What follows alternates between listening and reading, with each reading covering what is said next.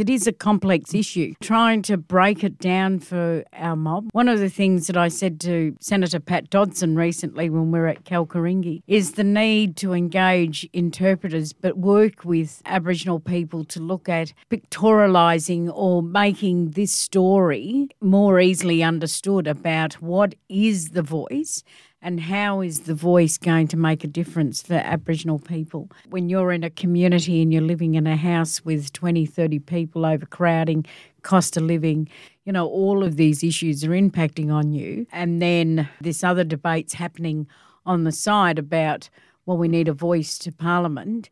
How's that going to change or shift and be a force, I suppose, to be able to shift that policy for people. But I think once people understand that constitutional referendum, so constitutional change, which has never happened in this country before, particularly, well, it has happened, and there have been a lot of failed, um, you know, referendums.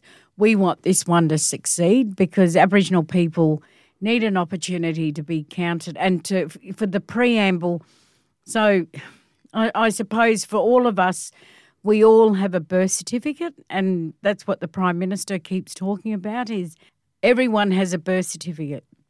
That birth certificate tells us it, it outlines our name, it outlines our identity, it outlines where we come from.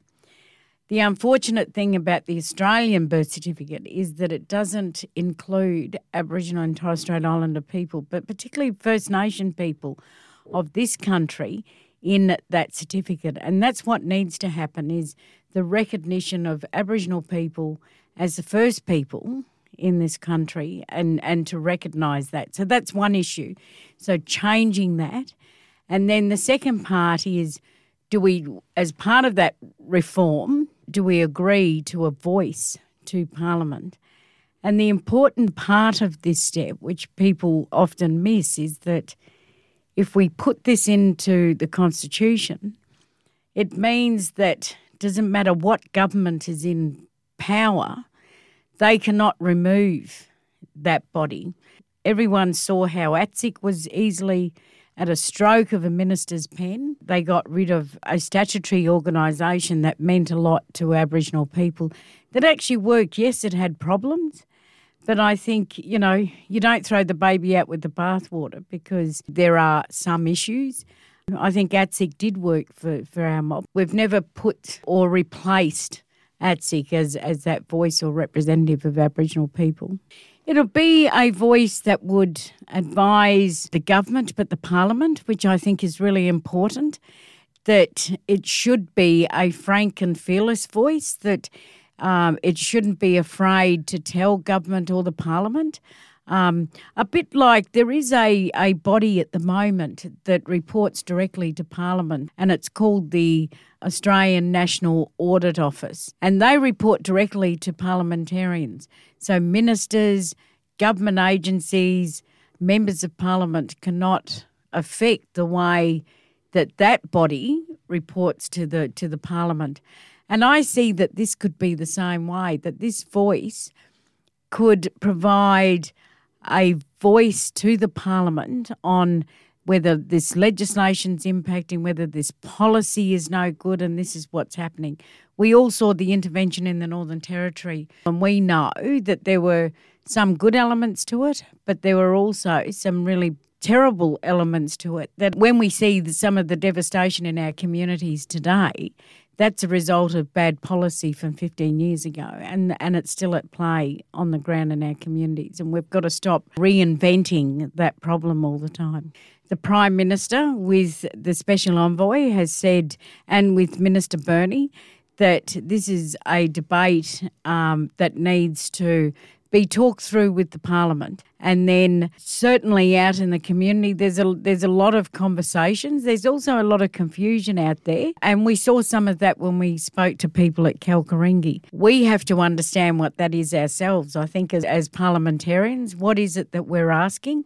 Um, I said to, to Senator Dodson and to Senator McCarthy and Minister Burney, because we've all been involved in this, have some idea about what this voice and what the shape of it is. But that might completely evolve and be different once that mm. discussion and consultation happens with community. And that's where government shouldn't be prescriptive and allow this conversation to happen and to try and work out well, what is it? Is it selected members? How's this process going to work? How do we make sure that we get the right representation?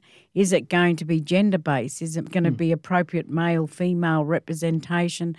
All of those issues have to be worked out and discussed, and people need to feel that what we end up with before we go to a referendum that this is going to be truly representative. Lawyers, constitutional lawyers, I think just lawyers per se. This is food, you know. This is this is food for their fodder. They they like this stuff, um, but we need to take it from that level and make it relevant to, to our mob and to look at well, what is it that we're going to be putting to our mob and how do they understand this?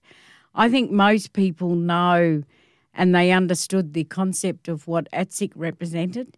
Is there going to be regional bodies? Is this going to be, is there going to be a territory wide body that, you know, you have regional representatives that become because under ATSIC we had five commissioners that then used to sit on the, you know, the mm. broader commission. I mean, all of these things are open for discussion, and we just need to work through it and be clear about what it is that we're asking people. It is broad at the moment and it's not prescriptive, and I don't think it should be prescriptive because the minute it becomes prescriptive, then people will think, oh, well, government's already landed on what it should be. Why are you then consulting when government hasn't landed on something. It's we need to have this conversation with community. Yeah. What do they think this voice is going to be? There's been some great conversations out bush. Before the election, I had a forum out in Eastern Arnhem Land with Thomas Mayo, who's been involved in the Uluru Statement of the Heart and all the conversations. And we had a fantastic forum with people out in Eastern Arnhem Land. And they explained their Aboriginal governance and how their voice and, and how decisions are made and what their governance is, and then translating that into should this be the process going forward? Remembering that Makarrata actually came from Eastern Arnhem Land, and Makarrata is about the coming together after, uh, you know, a, a dispute or thing. So it's it's they have when they explain it, it all makes sense and you sit there and go, that's right. Sometimes we get caught up in too much of the detail, and yet when you ask Aboriginal people, they can put it into their context of their governance. And I think that that's the important part that we miss, that we need to allow Aboriginal people to turn this around. What is their concept of a voice and governance? And then bring this journey back so that it makes sense to government. I think the voice would be able to feed and to communicate and work across government agencies, work across the non government sector, across the statutory sector. I think, depending on what that ends up being, I think it would need to be a process of working right across government, but also not the non-government and community sector. It's not just about corporate Australia. I think it's also about the way in which the government machinery works, and I think that that's the important thing, not to detract from that. That it's taken us such a long time to get where we are with this conversation, and we shouldn't be afraid to go down this line because people think that it's going to slow that machinery down.